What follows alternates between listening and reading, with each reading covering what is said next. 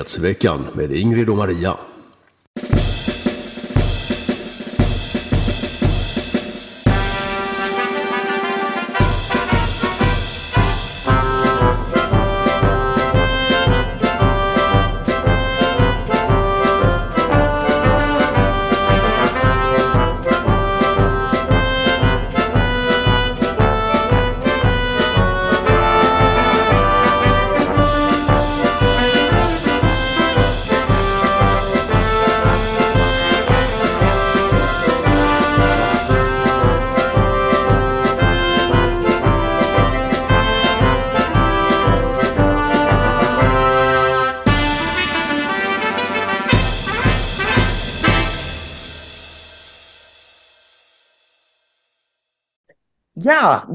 Går vi vidare till juli månad och då ska Katarina prata lite grann om den självantändande naturen och propagandan med extremhettan. Ja, alltså det, liksom, det, det fanns liksom på något sätt ingen hejd på vilken hysteri det var i, återigen, våra kära mainstream-medier Alltså det var den ena skräckrapporten efter den andra. Det var så här, man hade liksom intervjuat några så förvirrade ungdomar som satt och så tyckte synd om sig själva i Italien och vittnade om hur, hur varma de var och att de, så här, de kunde knappt leva. Och observera, vi då, vi som allihopa har varit med förr, vi vet mm. att i södra Europa det är varmt på sommaren. Tycker man inte om 35-40 graders hetta kanske man inte ska åka till så Spanien, mm. Italien, Grekland. Det är jättevarmt där. Men i år, 2023, det var som att den här sommarvärmen som är i södra Europa och även på andra håll i världen, vad vet jag, i Afrika, liksom, det var som att den blev liksom exceptionell. Och då kom de här rapporterna om hur marken själv, det var, det var så varmt, så plötsligt var det som att så här, Belsebub steg upp ur liksom, jorden med sin så här, eldsvans och så här, bara så här, som en så här skräckfilm, att plötsligt så bara så här brann hela skogar. Och givetvis så var ju det här till stor del anlagda bränder. Mm. Och givetvis var det varmt i Grekland på sommaren. Jag var faktiskt själv på grekiska eh, öar i somras och eh, mina barn som, och vänner som hörde talas om att jag skulle åka till Grekland och var så här, men du kan inte åka till Grekland. Du kommer ju att dö, typ. Och jag var så här, va?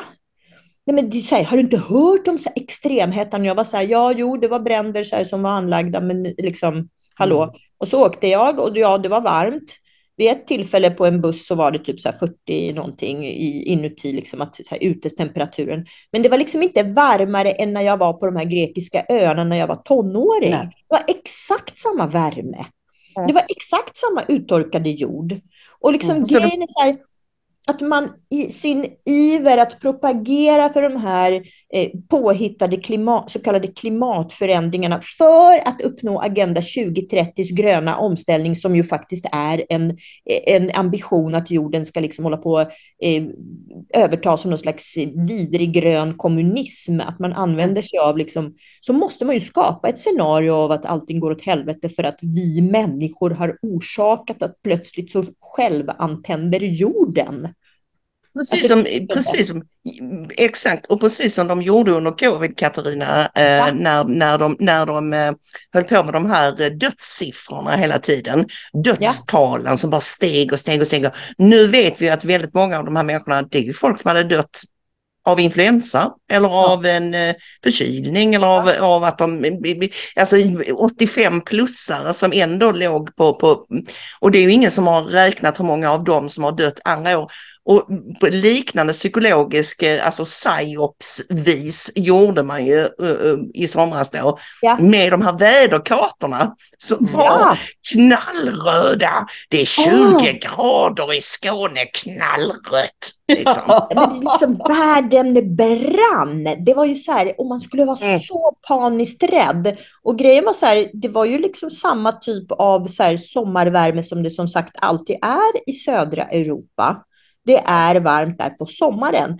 Dock kan man ju säga att den svenska sommaren som man hade då hotat med att hela mm. Sverige i princip skulle självantända, det var ju lite av en antiklimax. ja. För det var ju en väldigt kall och regnig... Då är det också, då är det också klimatförändringar. Exakt. Alltså om det är kallt. Ja, för då får vi inte en varm sommar. Så att, och det är också på något sätt är det ju SDs fel, förstår man ju. på något sätt. Alltså, yeah. man, man, vet inte, men, men någon så förklaringsmodell kommer få till att det var Jimmy Åkessons fel att det blev på det sättet. Helt klart. Att, ja, helt men, klart. Och vi kommer ju ihåg Alexandra Pascalidous rapport från Aten där betongen brann.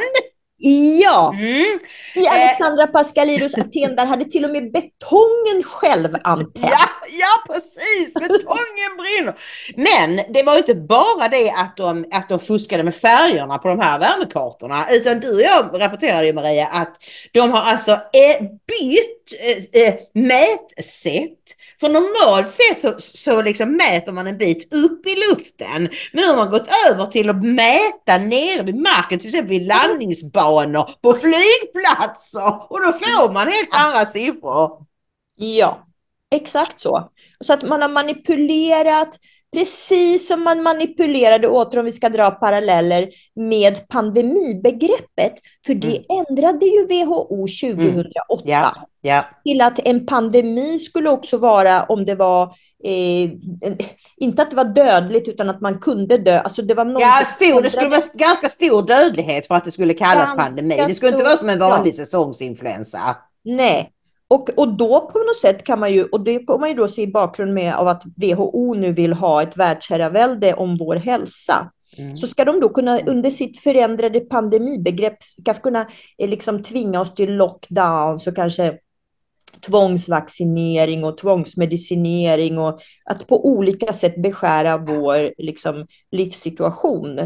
Och det är det här också som är Exit WHO och som i, i faktiskt är lite senare här under årskavalkaden, om vi ska nämna det vid något eh, tillfälle, att eh, det är fler och fler då som också vill att vi gör upp med de här globalistorganisationerna som, där WHO inte längre överhuvudtaget bryr sig om vår hälsa utan bara om sin egen makt och att kunna bestämma över oss.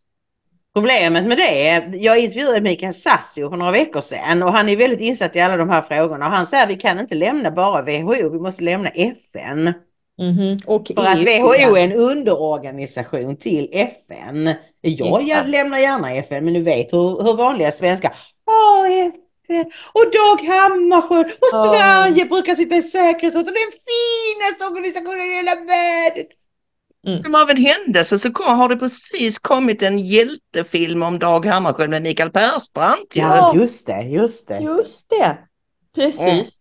Mm. Mm. Alltså, rent apropå. Ja. Och apropå, jag ska faktiskt också lägga till det här apropå dödssiffrorna under coviden.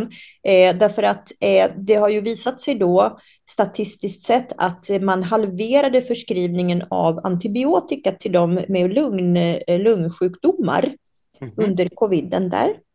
Eh, kan det ha någonting med ökad dödlighet att göra?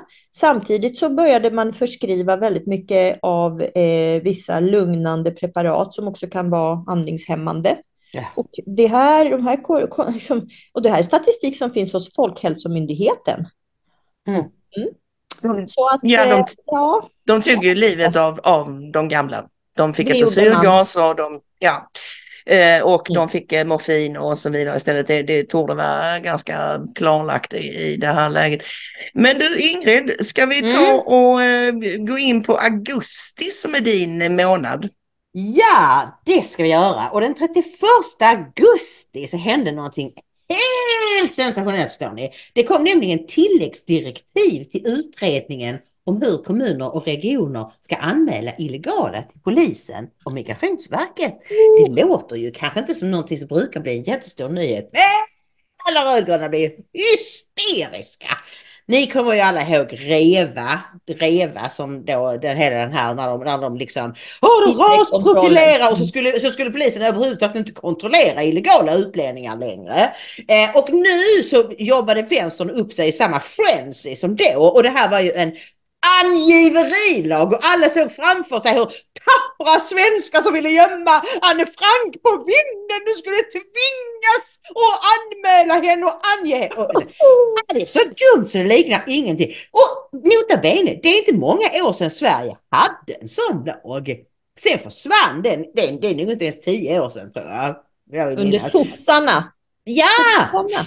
Och, och, nu är det en fullständig katastrof att polisen och andra myndigheter ska kunna eh, och att de ska samarbeta, att de ska ta bort sekretessen mellan myndigheterna så att Skatteverket får lov att rapportera till polisen och socialen och vad det nu är.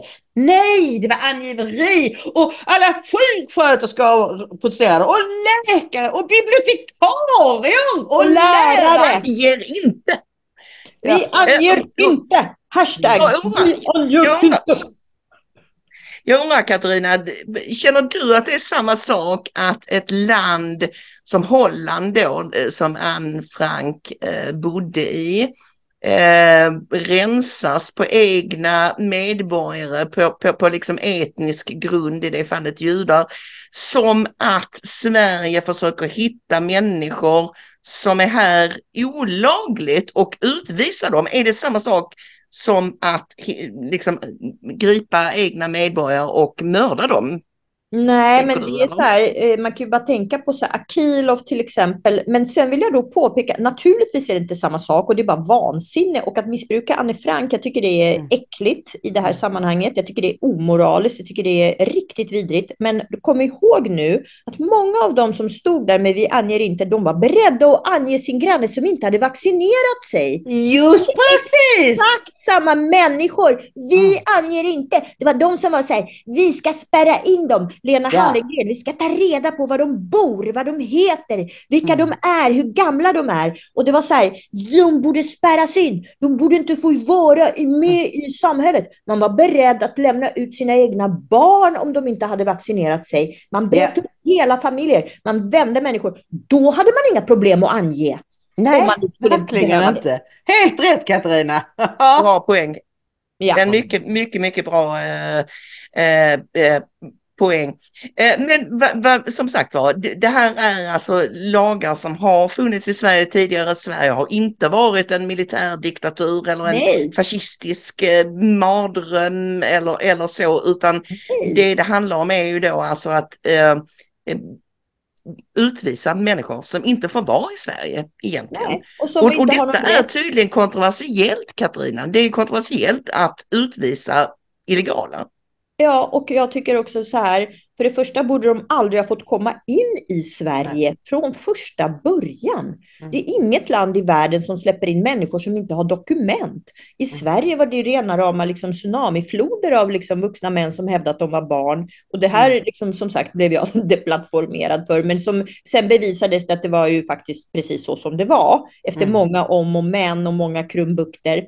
Och många av dessa människor som faktiskt lever här i skuggsamhällen och en del av dem lever också och blir utnyttjade. Och jag menar, varför ska de vara här och faktiskt kanske utsätta oss för fara? Men som Akilov, hade Akilov blivit utvisad så mm. hade han ju inte begått terrordådet på Drottninggatan. Nej, exakt. Och precis som en del andra som inte ska vara här, som har kommit hit och som man sen ser att de begår brott.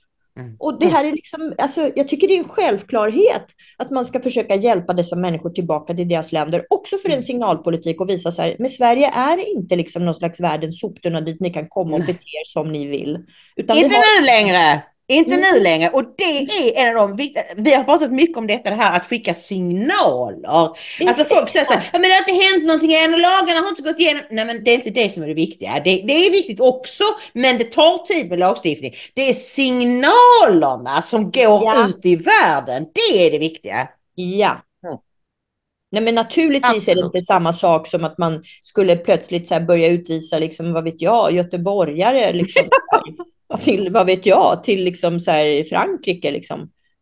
Ja, hallå, lite, för att det är de lite är det de vill ha till att Oh, vi, vi, ska min danske man nu bli utvisad ja. och sådär? Det, det, det är någonstans det här idiot eh, halmgubbarna som, som de bygger hela tiden. Och kommer ni ihåg vilken fullständig hysteri det var när Danmark för det är säkert 10-12 år sedan va? när de införde mycket strängare regler för folk som ville gifta sig. Mm. Alltså ta hit Mm. en hustru från Afghanistan eller någonting sånt. Och det var liksom reportage om att danskarna flyr till Skåne. Där kan de få bo ihop med sin hustru och sin man. Så. Och, och nu så står alla svenska politiker och säger Ja, Danmark, ni får åka till Danmark och fråga hur de har gjort. Mm. Nu äntligen får Danmark lite upprättelse i Sverige. Nu vill alla göra som Danmark. Nu slåss de nästan om att vara mest danska. Nu åker de på studiebesök Ja. till Danmark för att Ja. hur gör man i Danmark? Mm. Tyvärr har Danmark fuckat ur med sin koranlag. Ja, ja, det är Ja, så. tyvärr. Tyvärr. Ja, tyvärr. Jag är besviken, men ja. Mycket, ja, vi är också gruvligen besvikna och detta Ja. är ju möjligt genom en sån här eh, som vi tog upp i senaste podden, eh, ja, innan det här spelas in då, eh, ohelig allians mellan, vilka partier är det Ingrid? Det Socialdemokraterna, Vänstre som är Mm. gamla Moderatpartiet och det nya Moderatpartiet som heter Moderaterna. Så det är liksom två moderata partier och ett sosseparti. Och de har ju absolut majoritet nu i Folketinget. Och alla de andra partierna protesterade ju mot den här koranförbudslagen. Men de är från vänster och från höger och från mitten. De, och, och de är i minoritet. Detta, är, detta här är Magdalena Anderssons våta dröm. Hon vill ju försöka få till en regering med Moderaterna. Och så har du ingen demokrati kvar längre. För det finns inget, inget alternativ utan du har en blå-röd allians som gör att du som medborgare inte kan, ja, ja här har vi ju tack och lov Sverigedemokraterna. Ja. Eh, alltså Dansk Folkeparti är ju, är ju bortraderade i princip från den danska politiken. Efter att sossarna bara tog över deras politik. Man hoppas ju att Danmark ska faktiskt ändå kanske riva upp den här lagen. För jag vet att Nya Zeeland ville ju införa en lag som skulle göra att i princip ingen som var född, tror jag, efter 2008 någonsin skulle kunna röka cigaretter. Men den, den lagen som, den, den blev liksom aldrig ens genomklubbad förrän den lades ner. Och det var den nya premiärministern, det var ju Jacinda Ardern som hade Ja. eh, liksom, under hennes tid som den här lagen hade liksom, eh, på något sätt skapats. Och Mm. sen då när den nya premiärministern kom, då liksom skrotades den direkt. Så att jag menar, det finns kanske en förhoppning om att Danmark, så här, lika hastigt som de bestämde sig för detta, lika hastigt kanske de gör sig av med det, tänker jag. Ja, det, det finns liksom inget regeringsalternativ just nu. Men de kanske får lite med danskvänliga politiker som inte är så vänstervoke och då kanske de kommer ko- fram till att så här, nej men det här är ju fullständigt vansinne. Det här är en sån lag som kommer gå till historien som någon slags skämt. Och Ja. därför bör vi nu för allas vår eh, liksom västvärlds skull skrota detta. För vi har vi ju Ja. annars gått liksom salafisternas ärenden i, till hundra liksom, procent. Mm. jag har en sån gru, gruvlig besvikelse Ingrid och eh, Katarina Ja. att Danmark som, som stod ut under Mohammed-karikatyrkrisen och har varit så tydliga och eh, de, de andra små partierna som Ingrid pratar om här eh, försökte ju säga det i Folketinget att nu lämnar ju vi ju Sverige i sticket. Mm. Nu, Ja, lämnar vi, nu får ju Sverige ta hela denna fighten liksom och vi bara. Ja, mycket, mycket är en stor besvikelse. Hörni, nu är det dags att gå vidare lämpligt nog till september och koranupplopp i Rosengård. Det var ju allas vår bekanting Salvan Momika som, som eh, dristade sig då att eh, bränna en koran på Värnhemstorget i Malmö. Eh, två personer försökte forcera sig fram till honom men blev nerbrottade av polis under själva eh, den här demonstrationen. Men det var ju inte den stora grejen utan den stora grejen kom ju sen, senare på kvällen där hela Rosengård eh, sattes i brand i princip. Alltså det var eh, Ja, det var ju bilbränder framförallt, det var stenkastning och annat. Och en rolig grej med detta Katarina är att vi faktiskt tog upp en tweet som du skrev apropå eh, detta. Det var nämligen så att Malmös eh, polischef Petra Stenkula hon uttryckte att hon blev ledsen av Ja. det här. Eh, och då, då skrev du så här, vilket vi eh, citerade i våran podd. Eh, de här tanterna är helt odugliga som polischefer. Var finns riktiga män? Jag skiter i hur ledsen Petra Stenkula är. Jag som medborgare är jävligt ledsen på grund av kass polisledning. Använd våldsmonopolet. Eller har polisen inget våldsmonopol kvar?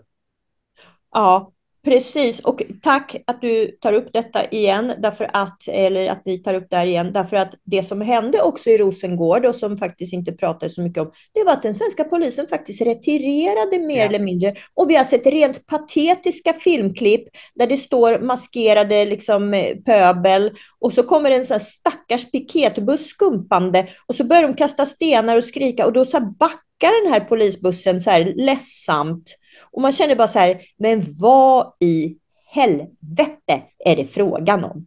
Och jag mm. tycker man har sett så mycket sånt här trams där den svenska polisen beter sig som en misshandlad hustru och där mm. de här kärringarna, ursäkta mig, de har ju satt ett gäng höns i olika polischefroller. Där allihopa, de har satt Emily, den här Emily Kullmyr i Göteborg istället ja. för Erik Nord. Hon som så här uttryckte om att så här, man skulle inte få tillåta koranbränningar, de ska hålla på att lägga, lägga sig i när det var det under 2022.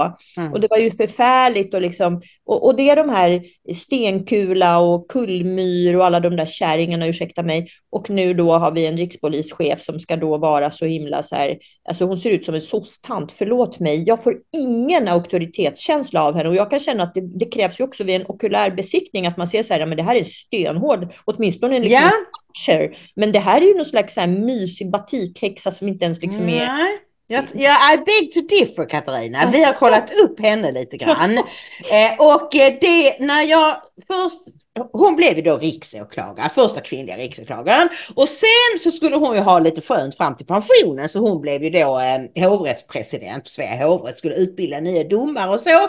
Och sen så går då Strömmer, Gunnar Strömmer all in för att försöka övertyga henne om att lämna den här fina reträttposten hon hade fått och ta över Sveriges svåraste jobb. Och genom att vädja till henne att landet behöver henne. Så har jag förstått att det gick till. Och hon tackar ja. Och jag har stor respekt för Gunnar Strömmer. Om detta var den han helst av allt ville ha. Och han har inte valt henne för att hon är kvinna. Och sen så var det också så att jag tänkte så, ja ja, ja, ja det är en sån här karriärkvinna, ja ja, hon kan väl vara bra med i och för sig, men hon har väl offrat allting.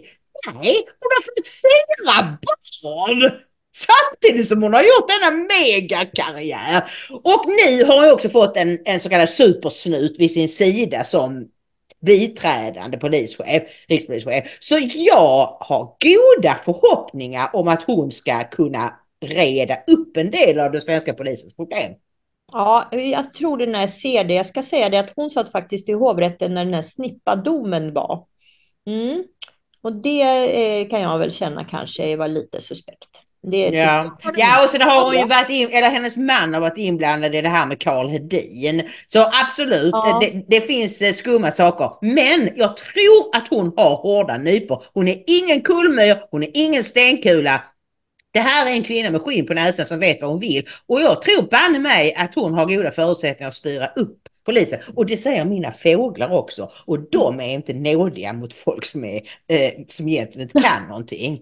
Så ja, säger de det, att hon är bra. Jag hoppas jag du har rätt. Mm. Men så här, sett... Katarina, är, är, inte, är inte ett av problemen att inte bara kvinnor, alltså att kvinnor har tillsatts då på någon slags kvoteringsgrej, utan också att många män är kärringar. Är inte det också ett problem? Alltså Anders Thornberg till exempel, då, den mm. avgående mm. rikspolischefen.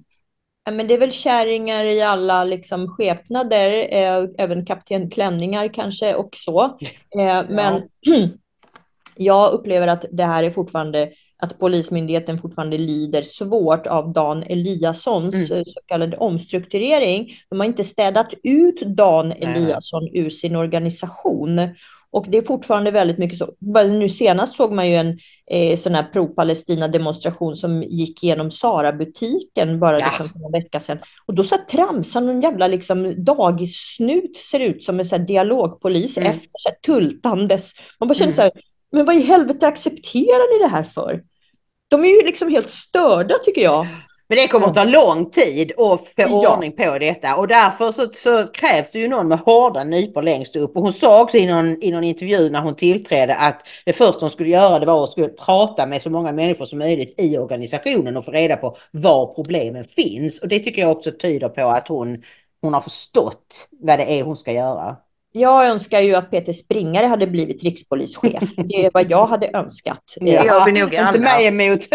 Ja, så att eh, liksom, jag är ledsen. Jag, eh, jag, jag, jag kan säga så här, nej, jag har inte så god förhoppning, men jag hoppas att du har rätt, Ingrid, givetvis. För att jag har genom de här åren hela tiden tänkt så här, fan, hoppas Katarina att du har fel. Och Ja, tyvärr så många, alltid. 99 gånger av 100 så har jag tyvärr Ja. haft rätt. ja. Mm. Ni vet ju Mm. känslan, man tänker så här, jag hoppas Oh, ja. fan att jag Mm. har fel. Snälla gör så att jag har fel. Mm. Det, så tänker vi hela tiden.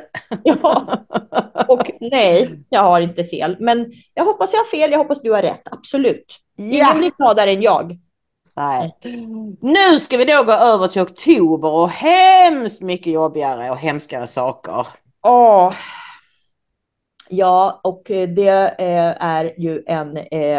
Jag kan väl säga så här, eh, vi är ju många som upplever att det har varit en sån enormt traumatisk eh, händelse, eh, Hamas angrepp på eh, civila människor i Israel och en sån fruktansvärt vedervärdig eh, slakt av eh, Mm. allt och alla. 1200 personer, eh, ungdomar på festival, gravida, barn, gamla, funktionsnedsatta, familjer, dagisavdelning, alltså det, you name it, kidnappade, det finns ju, eh, alltså det sitter ju fortfarande människor i gisslan. Ja. Den här familjen med lilla Kvir som är en bebis som har levt liksom en, en tredjedel av sitt liv nu snart i fångenskap med sin storebror och mamma och pappa. Man vet inte, lever de, är de döda? Mm. Eh, sen då givetvis alla efterverkningar, eh, alla civila som också har dött då på andra sidan på grund av Hamas, alltså en terrororganisation som man i Sverige då liksom väljer. Alltså vi har sånt, det har varit sådana vidriga eh, liksom efterdyningar av detta med kändisar, med FN, med liksom eh, universitet, med liksom människor som på något sätt har liksom helt och hållet velat liksom så här normalisera och bortse från Mm. den vidrigaste tortyr, slakt av liksom massvåldtäkter, liksom eh, lemlästningar, bränningar av liksom eh, barn. Alltså, jag kan inte ens, alltså, det är så vidrigt så jag kan knappt prata om det. Och Nej. vi är så många som är traumatiserade och hur judar, hur det blev liksom på något sätt eh, fri jaktsäsong på Mm. judar. Alltså i, i, liksom, i västvärlden, hur Mm. man tillåter pöbelhopar gå och skandera, krossa Israel och döda judar. Och liksom att de på något sätt, det är som en uppdämd liksom, antisemitism som har legat och grott sedan Ja. andra världskriget, plötsligt bara sväl- välts fram i, så här, i full-blown liksom, storm. Mm. Där, där liksom muslimer faktiskt an, utnyttjar det här för att liksom föra fram sitt judehat, Ja. påhejade av vänstern som också gör gemensam sak med dessa liksom, eh, rasister. Alltså det här är sån, och svenska kändisar, vi har Stina Wolter, vi har liksom Sara Larsson, vi har liksom Greta Thunberg som helt har släppt klimatet och gått och blivit full-blown antisemit Ja. och sitter liksom och, och så här, har upplåtit sin liksom, eh, köpta klimatrörelse till att bli någon slags liksom, terrorvurmande, terrorkramande eh, liksom, eh, organisation. Alltså vi har sett så mycket vidrigt. Alltså Mm. den här, hur det här kriget har börjat, hur det här angreppet på oskyldiga civila, hur omoraliskt det har varit. Jag, finner, jag har aldrig trott att jag, som ändå har tagit mitt liv i Sverige för givet att jag ska leva här i frihet, Ja. även om jag har en, mamma med judiskt påbrå. Och plötsligt känner jag så här, nej men jag kan, för dessa människor, de är beredda att döda mig bara för att jag liksom har en etnicitet som i deras ögon är fel. Det är ju en fruktansvärd känsla. Ja. Så jag måste säga, Katarina, jag kanske har varit eh, naiv, men jag trodde nog att den, jag vet att antisemitism har varit ett, ett problem i Sverige de senaste, ska vi säga 20 åren eller någonting, men jag var ganska övertygad om, och jag har skrivit rätt mycket om detta, även när jag jobbade för mainstream media. När jag jobbade för TT så träffade jag Wiesenthal delegationen i Malmö när de var på besök och, och det, det var helt klart liksom att antisemitismen i Malmö var Mellanöstern-relaterad. Det var liksom ja. inte så att det var eh, nynazister som marscherade på Malmös gator. Så här. Men jag har upptäckt till min stora chock och förvåning att det finns, det finns uppenbarligen en annan antisemitism också som är mycket större än vad jag trodde. Mm. Känner du så också? Att helt plötsligt så liksom flyter det upp en massa helt sjuka åsikter bland vanliga människor ja. som jag inte trodde fanns faktiskt. Eh, jag upplever det som att den liksom anständiga delen av Sverige, om man säger så, de, de förstår givetvis att den här terrorn och den här slakten och det här är ju egentligen kanske inte ens för oss, alltså det är en konflikt som har funnits där. Och som alltid, där judar också har jagats ut ur olika länder i Mellanöstern och har tvingats, apropå det här med etnisk rensning, som ja. ska vara så synd om palestinierna. Jag menar, hallå, ursäkta mig, liksom. Mm. hur har inte judarna hanterats och, och behandlats, eh, liksom, ja, sen urminnes tider i princip. Men eh, jag eh, mm, ser detta att det finns också väldigt mycket så här, någon slags bitterhet, avundsjuka, hat tror jag också mm. det som man hela tiden pratar om någon slags den här judiska liksom maffian, att det ja. liksom att man de äger allt och liksom att nu så här, det här är rätt åt dem, nu ska de utplånas mm. en gång för alla och att liksom det, det, finns en det finns, där kan man ju snacka om att det finns mycket foliehattar också som ja. faktiskt ja, som det gör det, det här det är ju många som, som tror att judarna styr världen och de är så framgångsrika. Ja. Så. Men jag hörde en intressant eh, diskussion någonstans på internet på Youtube. Där de pratade om det här med att eh, det är väldigt många vänsterliberala judar i USA som nu vaknar upp. De har stått på BLMs sida, de har gått med alla dessa och de har varit väldigt woke. Och nu fick de en käftsmäll rakt i ansiktet. De här människorna som vi har ställt upp för, de hatar oss. De vill inte ha med oss att göra. De tänker inte stå, ställa upp för oss. Och så var det en som berättade att en gång så hade Thomas Sowell, ni vet den här svarte, ja. eh, fantastiska professorn. Eh, han hade fått en fråga en gång. Men ska, hur ska judarna bli omtyckta som en minoritet som det är synd om? They have to fail, sa han. Mm. Problemet är att judar i offertrappan kan ju inte vara där bland minoriteterna. Därför att judar, minoritet, men väldigt framgångsrika. Det Exakt. går ju inte. Du måste ju vara en eh, crackpot eh, black person liksom för att, för att ta, tas upp i den gemenskapen. Och det tror jag är en viktig anledning. Att folk gillar inte eh, framgångsrika människor och så, och, och, så kommer in det här gamla judeföreställningar och så. Mm. Jo, så är det ju. Men icke desto mindre så, och så hela det här då, så finns det ju det här konstiga liksom bland vissa då foliehattar skulle jag vilja säga som är kanske lite grann åt, eh, ja, mm, jag vet inte vad jag ska kalla dem, men de är så här, ja, därför att det är judarnas fel att vi har så mycket muslimer i Sverige. Och man bara, aha, okej, okay, men det är därför som judarna har flytt från Malmö. För att de har tagit hit alla muslimerna då. Det är att det är judarna som har gjort det. Alltså mitt argument här har ju hela tiden varit, jag bara säga det snabbt, det har hela tiden varit att hade vi haft någon självbevarelsedrift så hade inte det spelat någon roll om det nu var så att judar, judar propagerade för massinvandring, vilket, ja. vilket judiska vänstergrupper har gjort, absolut så är det. Men det hade inte spelat någon roll om vi hade haft självbevarelsedrift, det är ju vårt fel. Mm. Ja, men sen drar man alltid upp det här Barbara Specter och jag känner bara så här, men fan get over yourself. Barbara Specter är en person, hon har sagt liksom yeah. korkade grejer. Det är så här, liksom, vad fan, vad spelar det för roll? Alltså, det finns väl massor med människor som har sagt olika konstiga saker, men så, då ska man hela tiden dra fram det här gamla, liksom så här, yeah. ja, vad Barbara Specter har sagt så här. Yeah. Så här fan, hon sa galna grejer, men betyder det att alla judar är galna och säger ja, men... galna grejer? För det? Nej, det är väldigt, eh, det är väldigt eh, bisarrt. Och sen finns det en annan bisarr del av det och det är så här, okej, okay, Peter Wolodarski så här, på, på Dagens Nyheter är jude så här, och, och Bonniers är judar och det är så här, media, så här, ja absolut, men grejen är så här, de sitter där absolut att de kan ju ha haft traditioner så de har liksom bildat sig och skaffat sig de här grejerna. Men det är inte för att de är judar, det är för att de här är människor som liksom, det har ju ingenting med, alltså de är lika mycket judar som Svenne Bananer, vad fan vet jag, liksom någonting Alltså, det handlar inte om att de sitter i någon slags konstiga judiska, så här, hemliga, jag vet inte, frimurerikretsar, utan det handlar om att så här, de råkar, ja men de har den påbrån.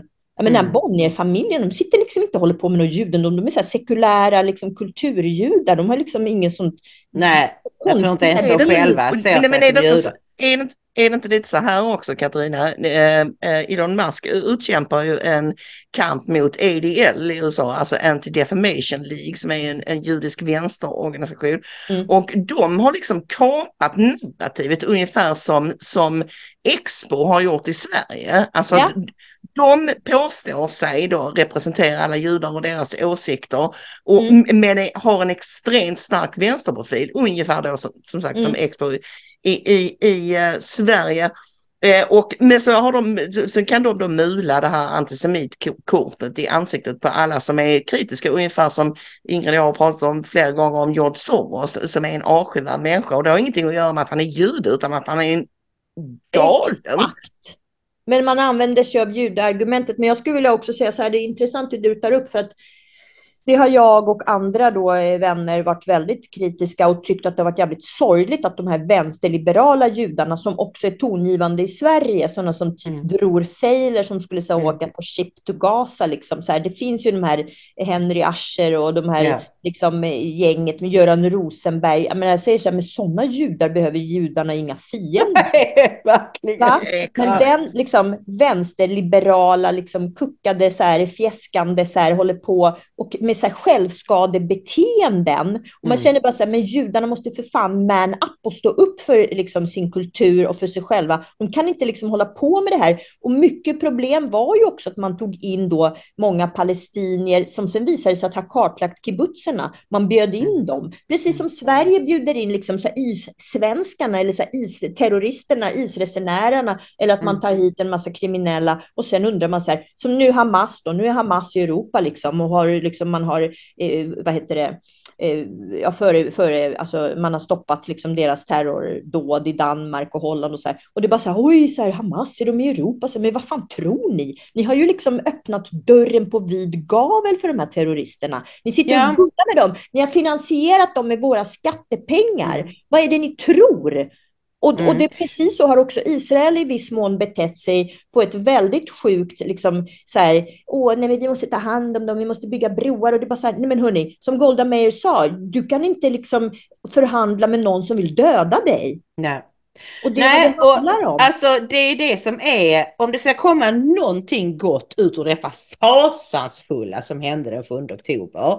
Så är det, tror jag, att västvärlden håller på att vakna upp. De ser de här galna palestinierna som går och skriker överallt. Ja. Och, så, och, och som vägrar kalla Hamas terrorister. För det är ju bara judar, det är väl klart man får döda judar, det De står det är frihetskämpar! Ja, och det, Allah har ju sagt att de ska döda judar så att det är väl inget konstigt med det. Och det hoppas jag på ska bli en, eh, ett uppvaknande här att folk faktiskt tar in vad islam står för. För det är ju det det kokar ner till. Men sen Ja. är, har jag en fråga här som vi i och för sig skulle kunna prata i tre timmar om, det ska vi inte göra, men bara kort.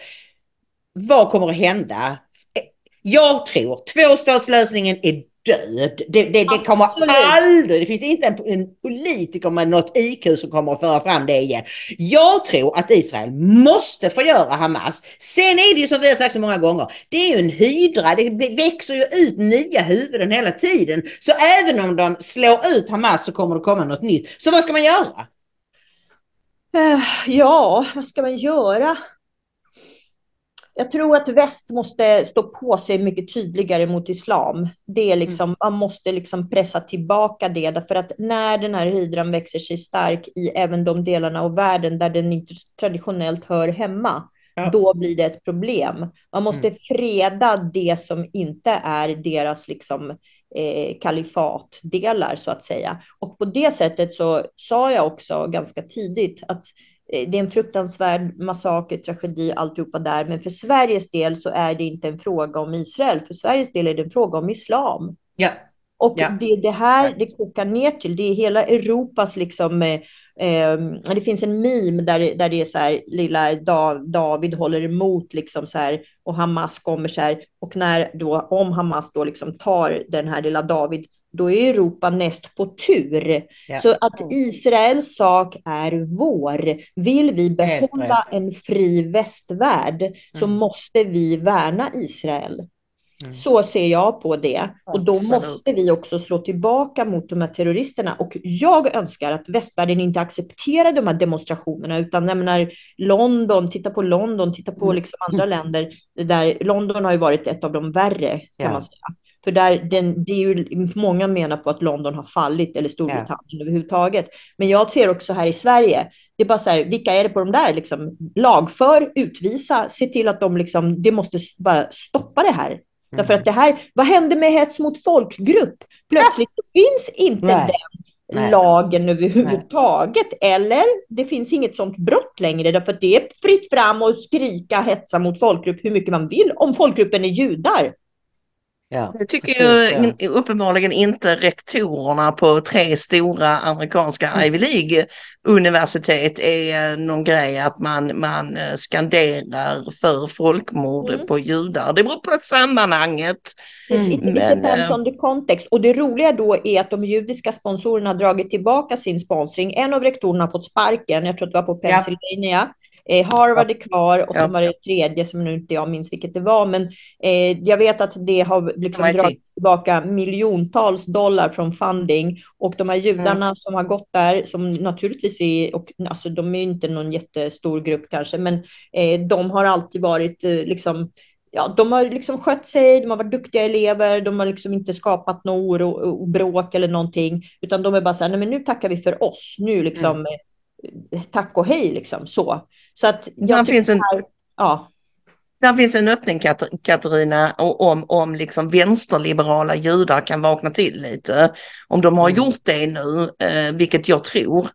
Eh, därför att d- Ja, och, och sluta med det här kumbaya-tramset liksom och, och att eh, åh, vi ska bygga broar och det eh, i Malmö har det varit mycket sånt här, eh, Ja. vad heter det, e- ekumenik, alltså det här, eh, åh, de pausade ju det samarbetet nu efter att Nej, eh, jag vet. 1200 civila judar hade blivit slaktade.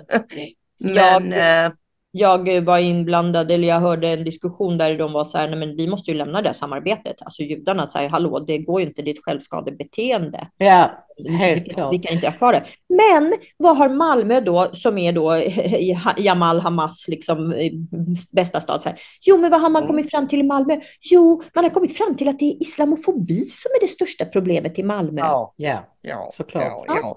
Det är sossestyrt och de vet var de har sina kärnväljare Katarina. Så att det, det, Ja. Så är det. Låt oss hoppas att nästa år ger oss Donald Trump tillbaka som president. Det kommer Ja, att tack. lösa så många saker. Han Ja. kommer att hjälpa Israel, han kommer att lägga ner NATO, han kommer att ta ut USA ur NATO. Och då spelar det ingen roll om kommit in i det för hela organisationen kommer att falla samman. Och så mycket kommer att bli så mycket bättre. Så det är någonting att be för inför nästa år.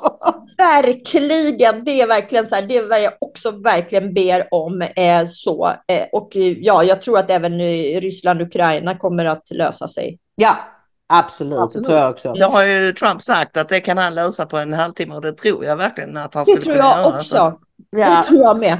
Förutom det faktum alltså, att ryssarna gärna vill ha lite, några, några delar till av Ukraina. De vill se till att de inte får någonting kvar vid Svarta havet. Men de tar det ju sin lilla takt. Men hur som helst, nu är det dags för november. Och vad tyckte då jag var det absolut största som hände i november? Jo, det var ju Jimmy Åkessons riv moskéerna-tal på landsdagarna. Och liksom alla fick en chock. Vi fick en glädjechock. Mainstream-medierna och de andra fick ju konvulsionschocker. Alltså, liksom- så här kan man väl inte säga. Och det är det jag menar, signalerna. Det går plötsligt att prata om saker i Sverige. Hade detta hänt för ett och ett halvt år sedan, att Jimmy Åkesson hade sagt så, så hade ju du vet, alla hade dömt ut honom, varit debatter och ställt honom till svar. Hur kan du säga något? Du är rasist och islamofob. Och nu så kommer det, och det var också en fantastisk grej, att Riks eh, Youtube-kanal har börjat göra egna opinionsundersökningar. Och det visar sig då att en majoritet av svenskarna tycker ja, vi ska kunna riva moskéer. Ja, Därför att moskén är ju faktiskt, islam betyder underkastelse och har man byggt en moské så har man, då proklamerar man att man då äger den här staden. Ja. Som den moskén som är i infarten till Malmö till exempel. Det är mm. det första man ser, den är ju jättestrategiskt placerad. Kommer man dit så ser man den här moskén med sin guldkupol och då tänker man så här, jaha, jag kommer till, en, liksom, jag kommer till ett kalifat nu. Ja, ja. Så är det. Mm. Den, och... är den första som borde ryka tycker jag. Ja, Precis. Och, och framförallt det här med böneutrop och det som jag skrev om redan när Ingrid och jag jobbade med Dispatch då 2012, 2013 och intervjuade massa eh, mycket, mycket kunniga eh, människor om detta som menade på liksom att Nej, det är inte att jämställa med kyrkklockor. Det är inte bara en kallelse till bön, det är en proklamation över att här råder islam och eftersom islam inte går att skilja från eh, politik och eh, liksom alltså ideologi eftersom det är mer en ideologi egentligen än, än en Nej, religion. Det är en politisk ideologi, det måste ju svenskarna fatta. Precis. Det är en politisk ideologi. Exakt. Och då vill jag också lägga en disclaimer att de kulturmuslimer som vill komma till Sverige eller som är här och arbetar, gör rätt för sig, som tycker att deras religiösa utövelse, utövande är en privatsak. Jag har inga problem med dem. Jag Nej. känner ett antal, jag tycker de är jättetrevliga, jag har inga som helst problem med dem. Det är de här som faktiskt vill eh, påverka och bygga kalifat och det finns ganska starka sådana krafter och rörelser i Sverige och de är väldigt aggressiva. Det finns grupper som vill faktiskt bygga en moské i varje svensk ja. stad. Ja. För att Sverige ja. ska bli ett kalifat. Hizbul al-Tahrir som är mm. förbjudet till exempel i Tyskland, de är här och opererar och liksom, det är ju det jag som är så dem, Jag har träffat dem på konferens i Köpenhamn 2013. Där var de väldigt, väldigt öppna med, med vad de vill göra. De vill ha ett världsomspännande kalifat. Absolut, ja. det, det, det, är inget. Eh, och de är, de är förbjudna i massa arabländer också. Eh, ja, Egypten och ja.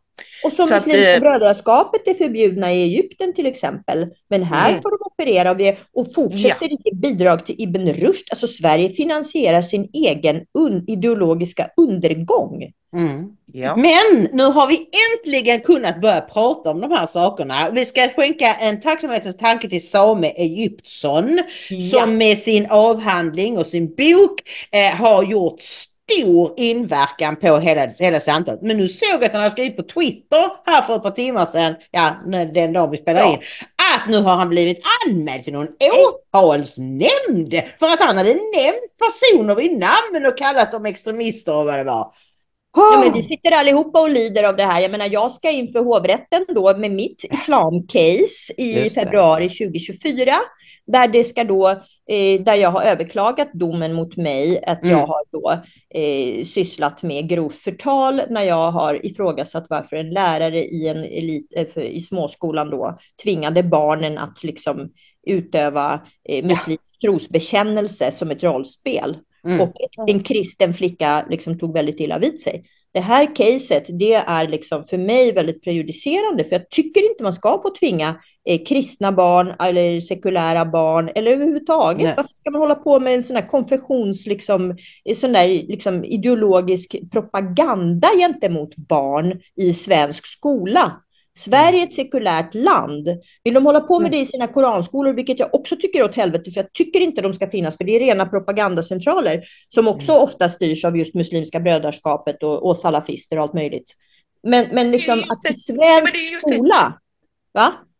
Nej men det är just det Katarina, att i, i vår iver att vara toleranta och du vet religionsfriheten och så vidare så missar man helt det här att det här är en ideologi och det som, det som eh, Åkessons tal gick ut på, mycket han sa inte det rakt ut, men det är ju att många moskéer är inte, inte kyrkor, är inte som Nej. Uffe då sa att vi river inte gudstjänstlokaler i Sverige, men det är inte gudstjänstlokaler, Nej. det är militärbaracker.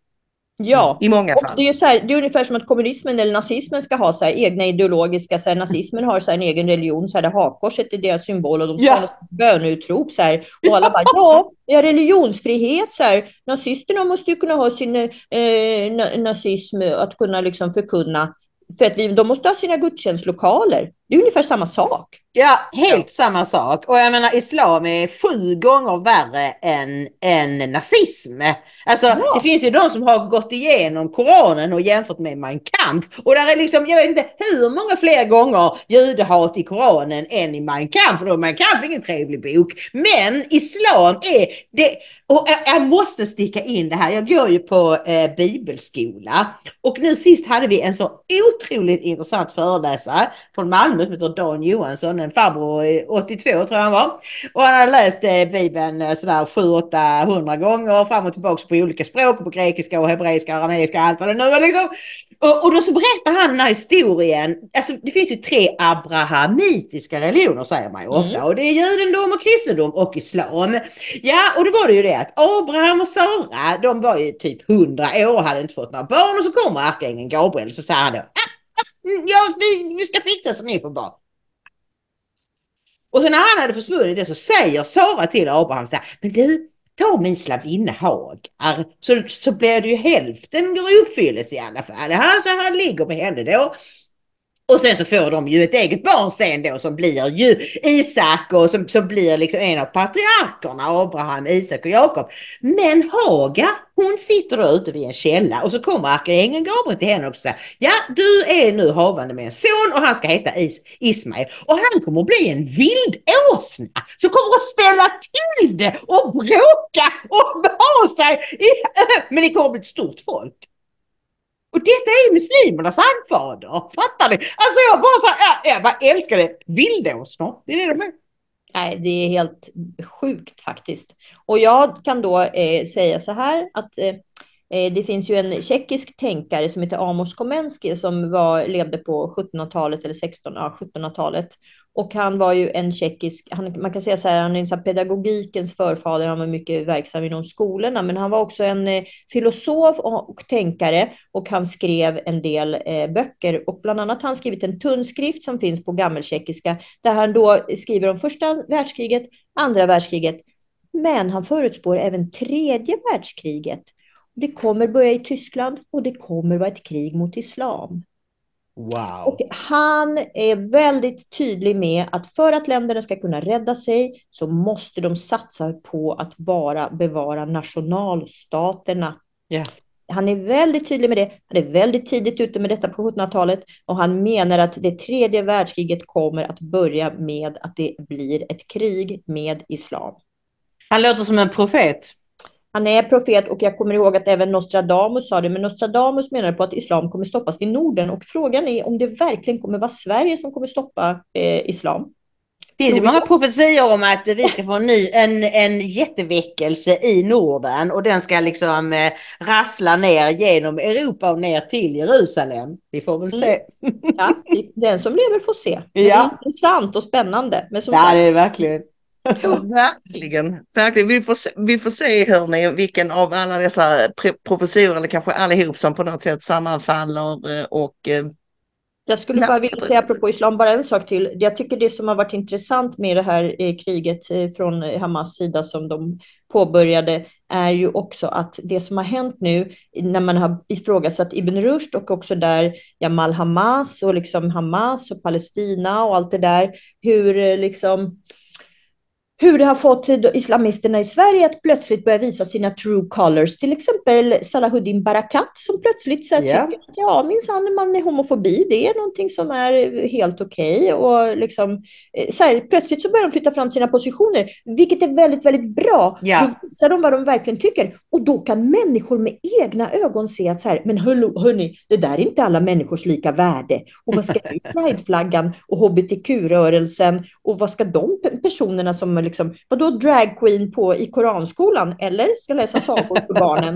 Men, Ja. Queers for Palestine, men det finns inga queers Ja. for Palestine, va? Exakt. Och det, Hallå? och det, Ja. Det är väldigt intressant att du tar upp detta därför att vårt sista ämne är ju just Ibn Rushd-skandalen som briserade nu i december.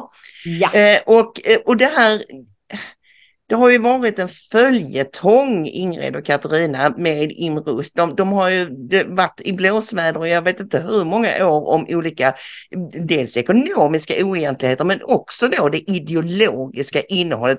Men nu så har Sveriges, liksom, de här väldigt långsamma kugghjulen tydligen äntligen malt fram till att Folkbildningsrådet eh, prövar Ibn Rushd mot demokrativillkor och då funnit att de har eh, teman om barnäktenskap, barnaga och homosexualitet i sitt undervisningsmaterial.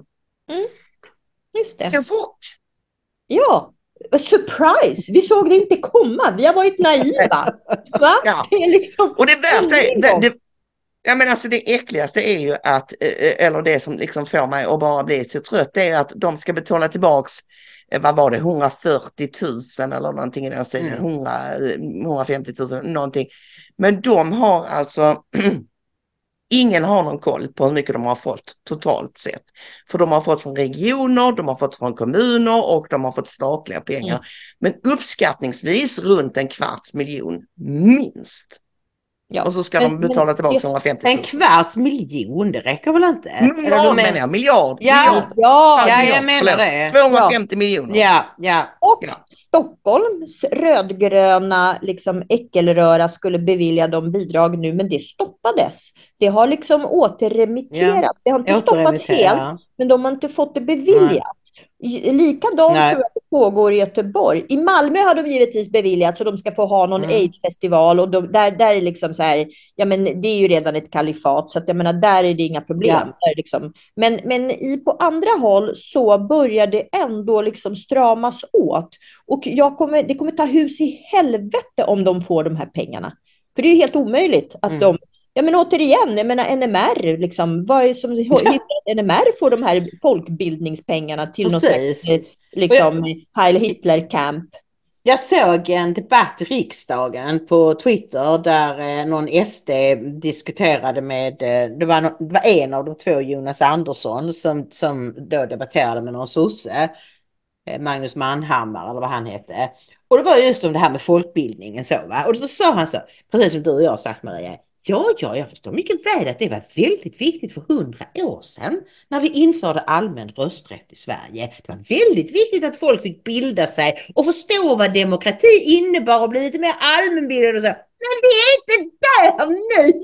Det är inte det som behövs. Alltså, ja visst, i och för sig skulle man behöva bilda alla muslimer om vad demokrati är. Men det är ju lönlöst eftersom sharia går, är, är totala motsatsen till demokrati. Så de kan ju aldrig omfamna det. Och jag hoppas så att detta ska leda till, inte bara att Ibn Rushd förlorar alla sina pengar, utan att hela det här systemet görs om. För den värsta skurken är ju ABF ju, det vet vi ju. Ja. Och det är återigen sossarna som är bakom. För kommer Mm. du ihåg vilka det är som har skrivit avtal med Sveriges muslimska råd och har manipulerats in? Och det här visar också Sami Egyptssons avhandling att det är Muslimska brödraskapet bakom. De har spelat ut varandra. Sossarna har gått raka vägen i fällan också för att de vill ha deras röster. De har sagt om vi kommer rösta på er om ni garanterar oss detta. Och då slöt sossarna Ja. i slutet av 90-talet avtal med muslimerna om att islamisera Sverige. Det ska vara Ja. muslimer på alla strategiska positioner i kommuner, landsting, organisationer, myndigheter. Man ska tillsätta en statlig imamutbildning. Alltså the shit. De får liksom Mm. rakt liksom highway in i svenska samhället. Mm. Och det är sossarna. Och det här avtalet, mig veterligen har det inte rivits upp. Det har Nej. inte annullerats. Och man kan säga så här, ja men sossarna sitter inte i regeringen nu så det gäller inte. Bullshit. Det gäller visst. Ja, ja, ja, ja, ja. Och de är, har ju redan sina, sina tentakler inne överallt. Men Ja. får man, en annan sak som aldrig har eh, kommit upp att man ska liksom bryta, det är ju mångkultursbeslutet från 1975. Det är jag är mest besviken över när det gäller SD, vad de har sagt och Tidöregeringen och så. För detta måste rivas upp. Det kommer Ja. att vara en sån befrielse för mycket av debatten i Sverige. Nej, vi ska inte bort, det var ett felaktigt beslut. Sverige ska vara ett svenskt land, Sverige ska inte vara en mångkultur. Nej, precis så. Och kommer man till Sverige så ska man respektera Sverige och eh, liksom gör, arbeta för Sveriges bästa och inte för sitt eget. Och det är det som har varit problemet. Så nu har vi till exempel en före detta vänster, Mohammed Nour, som nu ska eh, liksom, eh, in i Miljöpartiet för att ställa upp för EU-valet 2024 för Sverige. Fast han hatar Sverige, vilket han också Ja. helt öppet deklamerar. Jag Alltså, varför? Nej, det är helt Alltså, galet. Vi har väl spanat det lite du och jag Ingrid i podden att, att vi tycker ändå att saker och ting är på, på rätt väg. Samtalsklimatet har ändrats. Vi kan, det, det, de, den här typen av diskussioner få större utrymme. Det är inte riktigt lika hemskt som, eh, vilket år var det Katarina när du råkade? eh, 2017, bli- det är nästan exakt, eh, det är sju svåra år nu, så att det är nu i Ja. januari är det ett jubileum av detta. Så jag tror att om du hade blivit intervjuad i tjeckisk tv idag så tror inte jag det hade varit en sån stor grej. Eller jag kan inte föreställa mig det alltså. Nej, ingen hade brytt sig därför att allt det jag har sagt har, ett, när jag pratade 2017 i tjeckisk tv, då var det rena de här bullerbyn jag beskrev, då var det liksom så här, det var en västanfläkt av vad vi har sett på de här sju åren. Mm. Det var ju en Ja. snäll, herregud, det var ju en snäll bild jag gav. Sen dess har ju allting ballat ur liksom betydligt. Och Mm, liksom, mm. hade jag sagt det som jag sa då, då hade folk tyckt så här, "Ja, men gud, så här, hon är ju helt världsfrånvänd, så här, vadå, vet hon inte om hur det är i Sverige? Det där är ju liksom, alltså förstår ni vad jag menar? Det var ju Ja, att du var för snäll liksom. Ja. Ja, Men, men, men där är vi ju inte längre. Vi är inte där längre. Att det, samtalet är så till slutet liksom. Och det tycker jag är någonting vi ska ta med oss in i 2024. Att det- Eh, Elon Musk försöker hålla X, eh, före detta Twitter, öppet som en kanal, en viktig kanal, ocensurerad. Han har sina fel och brister och kanalen har sina fel och brister, men han försöker i alla fall. Eh, det tror jag är viktigt och också att eh, hela, hela the Overton window som man brukar kalla det har flyttats liksom. Vad som är okej att diskutera har blivit större och som jag sa innan så tror jag att vi har covid att tacka för en del av det därför att då blev det uppenbart för väldigt många människor att det ljugs Mm. och, och liksom förtrycks saker på en helt vansinnig skala. Och Ja. de många, många, många vaknade upp under, det, under den perioden, tror jag och hoppas jag. hoppas jag också faktiskt. Ja. Ja. Ja. ja, men där, då slutar vi ändå med en eh, positiv spaning inför 2024. Så då säger vi väl eh, gott slut och gott nytt år. Ja, och 2024, jag ska bara tillägga, 2024 är faktiskt drakens år enligt det kinesiska horoskopet. vilket är ett år som är ett kraftfullt år med positiv energi. Så att jag säger också gott nytt år och eh, goda, gott hopp. Ja. Härligt! Gott nytt drakens år alla kära vänner. Ta hand om er där ute i Sverige och annorstädes. Och tack för att jag fick vara Gud med. välsigne. Gud Yes. välsigne. Ja, tack Katarina. Tack, hej då. Hej.